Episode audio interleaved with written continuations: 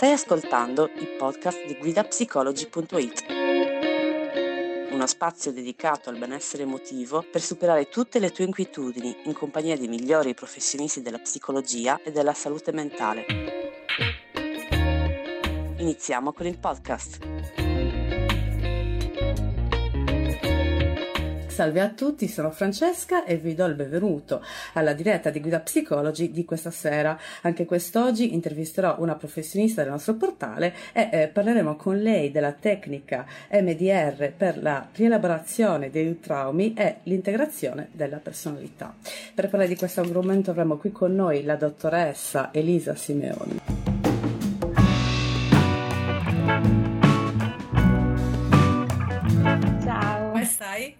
Bene, grazie. Tu? Bene, grazie, tutto bene. Allora, come accennavo a, a coloro che eh, ci stanno già seguendo, oggi parleremo con te della tecnica eh, appunto MDR per eh, la rielaborazione dei traumi e l'integrazione della eh, personalità. E, eh, vorrei iniziare chiedendoti prima di tutto oh, quando è che un'esperienza si può definire traumatica. Allora, un'esperienza si può definire traumatica eh, nel momento in cui la persona non riesce a fronteggiare interamente l'evento perché è troppo impattante, troppo pericoloso e troppo estremo per lei stessa. Quindi eh, che cosa succede? Eh, che questo impatto emotivo così eh, elevato diventa insostenibile e quindi l'esperienza deve essere per forza ehm, frammentata ok, all'interno del cervello, per parlare proprio in termini un po' eh, biologici, per essere poi sostenibile. Questo può comportare non pochi problemi, nel senso che ehm, può esserci una mancata rielaborazione dell'evento o comunque un'elaborazione parziale e eh, portare successivamente la persona a sperimentare emozioni disturbanti o comunque iperattivazioni anche a distanza di tempo. Um, credo che alla fine sia anche il caso di eh, procedere con una definizione di trauma, nel senso che quando parliamo di trauma non facciamo solo riferimento ai traumi eh, con la T grande, quindi traumi di eh, portata maggiore che magari minano l'integrità psicofisica della persona o comunque eh, implicano il vedere un evento molto grave ok, che anche se non implica direttamente la persona è comunque impattante, ad esempio disastri naturali, catastrofi, eh, abusi, quindi si parla di eventi veramente pesanti, ma dobbiamo anche considerare traumi con la T piccola, vengono così definiti in psicologia per insomma identificare quei traumi relazionali che non comportano un pericolo per la vita della persona, ma eh, possono comunque, se ripetuti nel tempo, causare le medesime conseguenze e quando ad esempio mi riferisco a questo ehm, posso parlare di umiliazioni magari subite da piccolini da parte dei genitori oppure gravi trascuratezze oppure aggressioni verbali eh, quindi tutto ciò che insomma mina la sicurezza e l'autostima eh, di un bambino, di un adolescente no? o comunque ecco faccio riferimento all'età evolutiva perché è comunque l'età in cui eh, si va un po' a costruire la personalità. Però ecco, questo per fare un po' una premessa. Certo, perfetto. Va benissimo Lisa. E invece in cosa consiste eh, l'MDR e come funziona? Allora, l'MDR si basa sostanzialmente su una desensibilizzazione e una rielaborazione dell'evento traumatico tramite i cosiddetti movimenti oculari alternati. C'è una sorta di stimolazione che può essere in primo luogo visiva, quindi il terapeuta, ovviamente il terapeuta no, che fa da guida nella rielaborazione del ricordo ehm, del paziente, quindi il terapeuta si pone di fronte al paziente tramite questa stimolazione che solitamente è oculare, chiede al paziente di seguire le dita in modo alternato, il movimento è questo quindi destra-sinistra in modo continuativo il paziente deve seguire il terapeuta per rielaborare il ricordo traumatico, che può essere sia un ricordo del presente o ancora meglio un ricordo del passato.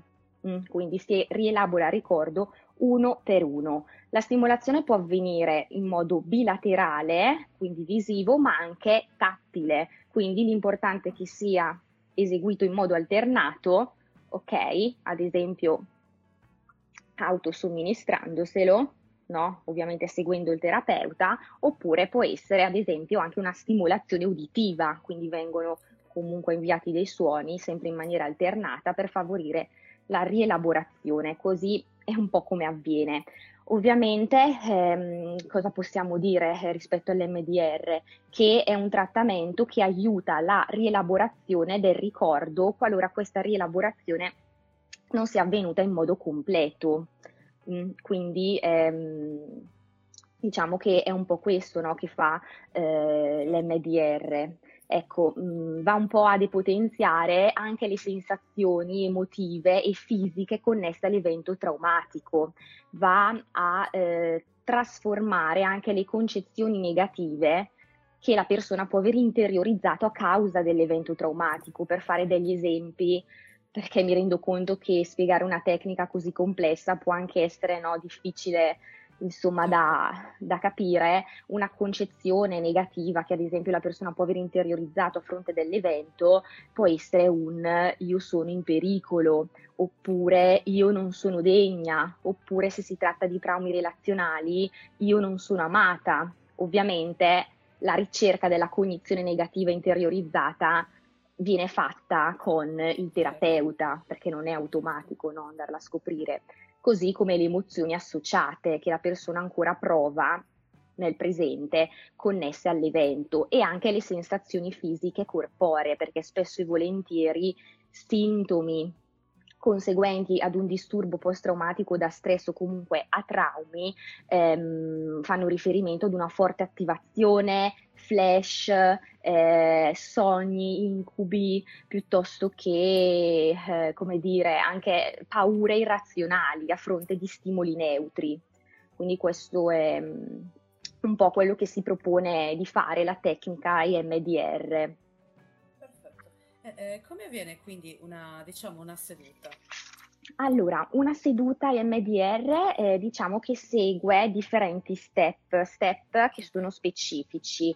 Um, ovviamente il protocollo può variare sulla base del disturbo che la persona presenta, quindi anche qui è necessaria sempre una valutazione insieme al terapeuta.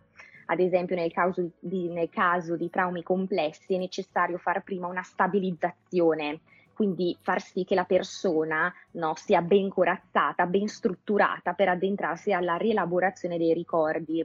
Quindi ad esempio è possibile magari introdurre un po' di tecniche di rilassamento, è possibile no, fare un'installazione di risorse, ovvero rafforzare gli aspetti competenti della persona per far sì che si prepari a rielaborare i ricordi traumatici.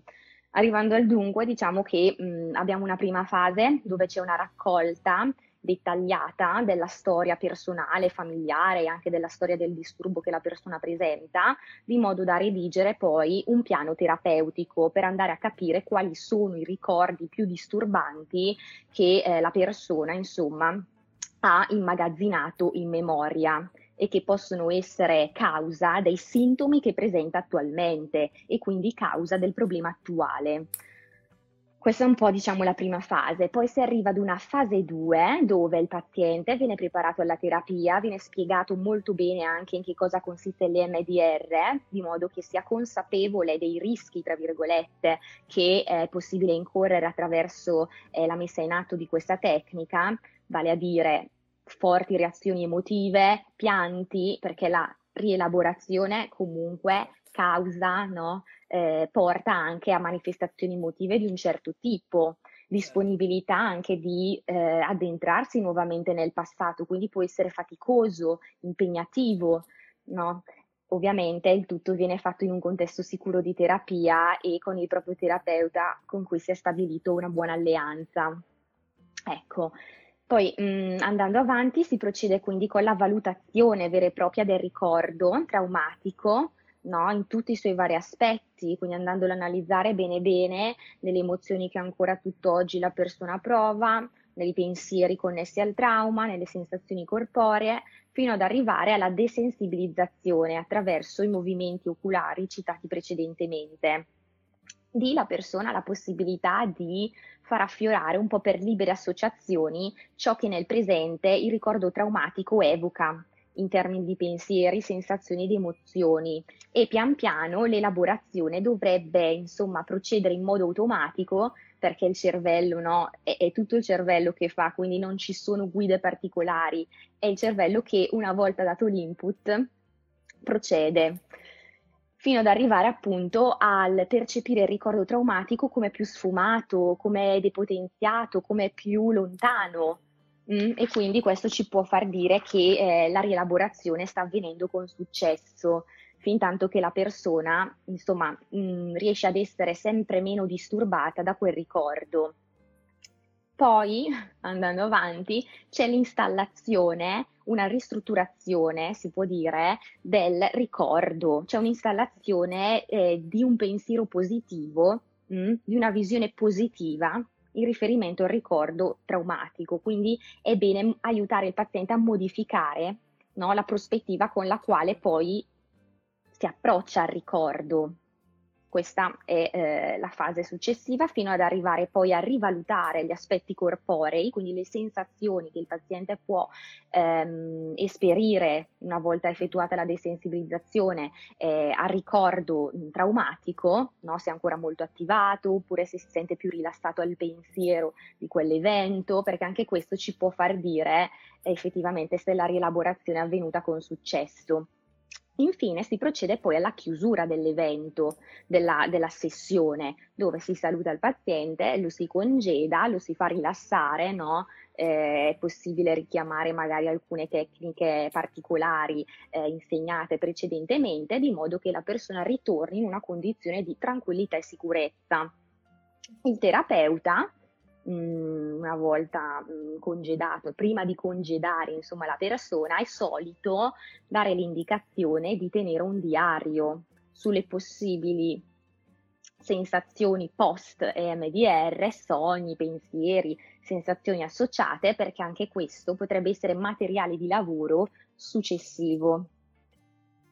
Poi si farà la eh, dire, rivalutazione dell'evento nella seduta successiva si chiederà alla persona quanto è ancora disturbata dal ricordo di quell'evento e se alla fine è mm, possibile che siano sorti altri ricordi annessi o altri aspetti da considerare. Questo è un po' quello che avviene. Perfetto, va benissimo Elisabetta, ti ringrazio per questa descrizione così dettagliata, eh, mi è piaciuta molto devo dire.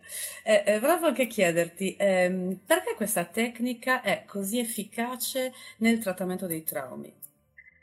Allora, è efficace perché innanzitutto va ehm, a operare sulle eh, reti neuronali che ehm, insomma compongono eh, il nostro cervello, quindi va proprio a agire a livello biologico, in modo del tutto spontaneo la persona rielabora il ricordo eh, viene utilizzata efficacemente eh, perché, mh, come dire, è stata comprovata da diverse ricerche scientifiche, quindi il metodo è scientifico. Certo. Sono stati fatti vari studi che vanno a confermare proprio l'efficacia di questa tecnica. Si è visto tramite risonanze magnetiche che le connessioni proprio andavano a cambiare all'interno della persona o anche i valori no, subivano una trasformazione dopo sedute di MDR. Innanzitutto ehm, possiamo dire che poi questa tecnica è abbastanza rapida, nel senso che mh, mm, è, è, è, rapida, spesso dà diciamo, dei risultati che ehm, sono, dico anche migliori di una vera e propria psicoterapia, però eh, su eh, alcuni disturbi è mh, veramente consona, ad esempio eh, in disturbi di attacchi di panico oppure in caso di catastrofi naturali permette di andare a depotenziare l'emotivo in maniera abbastanza agile. E, e poi, insomma, può essere d'aiuto nei momenti di blocco della terapia. No? Ovviamente non deve essere pensata come una sostituzione del colloquio verbale vero e proprio, ma come un'integrazione da utilizzare e valutare a seconda dei casi. Non so se... Elisa. Sì, sì, assolutamente. Volevo okay, anche chiederti sono... adesso quali tipologie di traumi possono essere trattati con l'MDR? Eh, so che lei già accennato prima, ma per, mi piacerebbe insomma che eh, facessi ulteriore riferimento perché ho visto tanti dubbi tra i commenti, c'era chi per esempio faceva riferimento a lutto, a molestie sessuali e, e via dicendo. Esatto, allora come ho detto già prima, mh, è possibile trattare diverse esperienze traumatiche, da quelle più piccole a quelle più grandi. Ovviamente ehm, si è dimostrato che la tecnica MDR è molto efficace e più semplice in quei traumi di elevata portata, paradossalmente, eh, mentre nei traumi relazionali ehm, è più complessa, insomma, da utilizzare, ma comunque possibile. Parlando proprio in termini concreti, è possibile utilizzarla con lutti eh, chiusure di relazioni, eh, ovviamente disturbi d'ansia, soprattutto per gli attacchi di panico, si è dimostrata super efficace per eh, andare anche a gestire le ricadute successive. Ok, quindi non solo rielaborare il ricordo del primo attacco di panico, ma anche andare a insomma, rafforzare la persona in vista di eventuali situazioni che potrebbero richiamare no, l'attacco di panico e quindi portare a una manifestazione d'ansia. Eh, disturbi del comportamento alimentare, anche disturbi di personalità. Mm, e qui facciamo riferimento a traumi complessi che vanno proprio ad intaccare la personalità della, dell'individuo, disturbi borderline eh, in particolar modo che prevedono appunto una dissociazione di personalità, no? e quindi non personalità integre e coese, ma appunto dissociate. Lì bisogna stare un po' attenti, nel senso che bisogna essere cauti, però il lavoro, insomma, ehm, lo si può fare tranquillamente. Ehm, e anche esperienze relazionali, mi viene da dire, certo. con i propri genitori, le proprie figure di attaccamento che possono essere state fonti di eh, vari episodi, insomma, negativi, come svalutazioni, trascuratezze, certo. eccetera, eccetera, già citate, insomma, certo. eh, all'interno della prima domanda. Certo, perfetto, va benissimo Elisa. Eh, prima di passare alle domande degli utenti vorrei chiederti eh, cosa si intende invece per integrazione della personalità. Ecco, questa è una bella domanda, nel senso che ehm, quando noi parliamo di integrazione di personalità, parliamo di quel processo che aiuta il paziente o comunque la persona a recuperare e a comprendere quindi eh, a rendersi consapevole di eh, quegli aspetti che sono disconosciuti e inconsci del sé, della propria personalità. Quindi eh, l'obiettivo è quello appunto di eh, ripristinare una personalità che sia vissuta come il più possibile coesa, equilibrata, coerente, perché spesso chi ha vissuto dei traumi all'interno della propria vita ha una personalità dissociata, frammentata, cioè riconosce come positivi fra parti del proprio sé, ad esempio la parte forte, la parte no, che sto facendo degli esempi, non ha bisogno comunque di mostrare le proprie emozioni e magari misconoscere, quindi rifiutare parti bisognose, tra virgolette, o comunque quelle un po' più umane, che solitamente, ad esempio, nei, ca- nei, nei, casi di traumi relazionali non sono state accolte dai genitori. E quindi per fare un esempio proprio pratico, che cos'è che succede in questi casi? Che il bambino piccolo ha bisogno di allontanarsi da queste parti di sé per renderle gestibili, cioè come se la eh, parte, ad esempio, rifiutata del genitore venisse rifiutata no? e, e, e, e, distanziata dallo stesso bambino, di modo no, che non sia parte di sé, perché sarebbe troppo pericoloso per la sua sopravvivenza e per il suo senso di sé. Quindi qua si parla proprio di dissociazione. No, per fare un esempio pratico, l'obiettivo è quello poi nell'età adulta di aiutare la persona a riconoscere come parte della propria personalità tutti questi diversi aspetti del sé e abbracciarli, apprezzarli e soprattutto comprenderli perché non è possibile amarsi, insomma, ed essere sereni se rifiutiamo parti di noi. Quindi ecco, questo è quello ecco, che, che mi viene da dire. Perfetto, sì. perfetto. Va benissimo Elisa, allora se sei d'accordo passerei adesso alle domande degli utenti. Abbiamo una prima domanda di Martina che ci chiede l'MDR è efficace per imparare a capire e gestire la propria ipocondria? Sì, perché l'ipocondria fa riferimento proprio ai classici disturbi d'ansia, quindi anche se è una ansia specifica, no, in riferimento al corpo, alla malattia, è possibile assolutamente trattarla. Ovviamente si parte dal problema attuale per capire no, dove si è originata questa ipocondria e quindi poi si andrà a lavorare sul ricordo no, precedente. No, sulla convinzione interiorizzata no, mh, del passato. No? Quindi certo. non si lavora sul presente, ma un po' sull'origine del disturbo. Comunque assolutamente sì. Perfetto. Abbiamo poi la domanda di Matteo che invece ci chiede: può aiutare per una depressione con base autosvalutativa? Sì, nel senso che la depressione autosvalutativa o comunque quando la persona inizia a manifestare emozioni negative in riferimento a sé, no, a se stessa, perché appunto no, il sé non viene apprezzato ma svalutato, è possibile operare con MDR, quindi andare a recuperare la convinzione negativa che la persona ha interiorizzato, no, che può essere causata da un'esperienza o più frequentemente da più esperienze di svalutazione e quindi lavorando su quelle esperienze, su quei ricordi, no, per citare un esempio, magari mio padre è stato troppo giudicante nei miei confronti e quindi mi ha fatto sentire no, di non andare bene, lavorerò su quel ricordo, sulla parte peggiore di quel ricordo, ad esempio, per no, aiutare a rielaborare l'esperienza e magari vederla con occhi diversi, interiorizzando in realtà una convinzione di sé che è più positiva. Quindi assolutamente sì, anche in questo caso. Perfetto. Abbiamo infine l'ultima domanda di eh, Franca che invece ci chiede, è possibile servirsi di questa tecnica anche quando il trauma è inconscio? Sì, nel senso che prima però è necessario appunto andare a rendere conscio l'inconscio, quindi eh, ci possono essere stati dei traumi di cui la persona non è totalmente consapevole, ovviamente se si manifestano dei sintomi all'interno no, del, della propria quotidianità, dei sintomi di vario tipo, comunque delle fatiche, è, è, è normale che ci siano alle spalle delle esperienze insomma faticose sarà il terapeuta insieme allo stesso paziente eh, andare a recuperare un po' eh, l'origine di, di, tali fatiche attraverso una ricostruzione dettagliata, appunto citando la fase 1 MDR, e poi aiutare la persona a capire eh, quali possono essere state le esperienze traumatiche da rielaborare.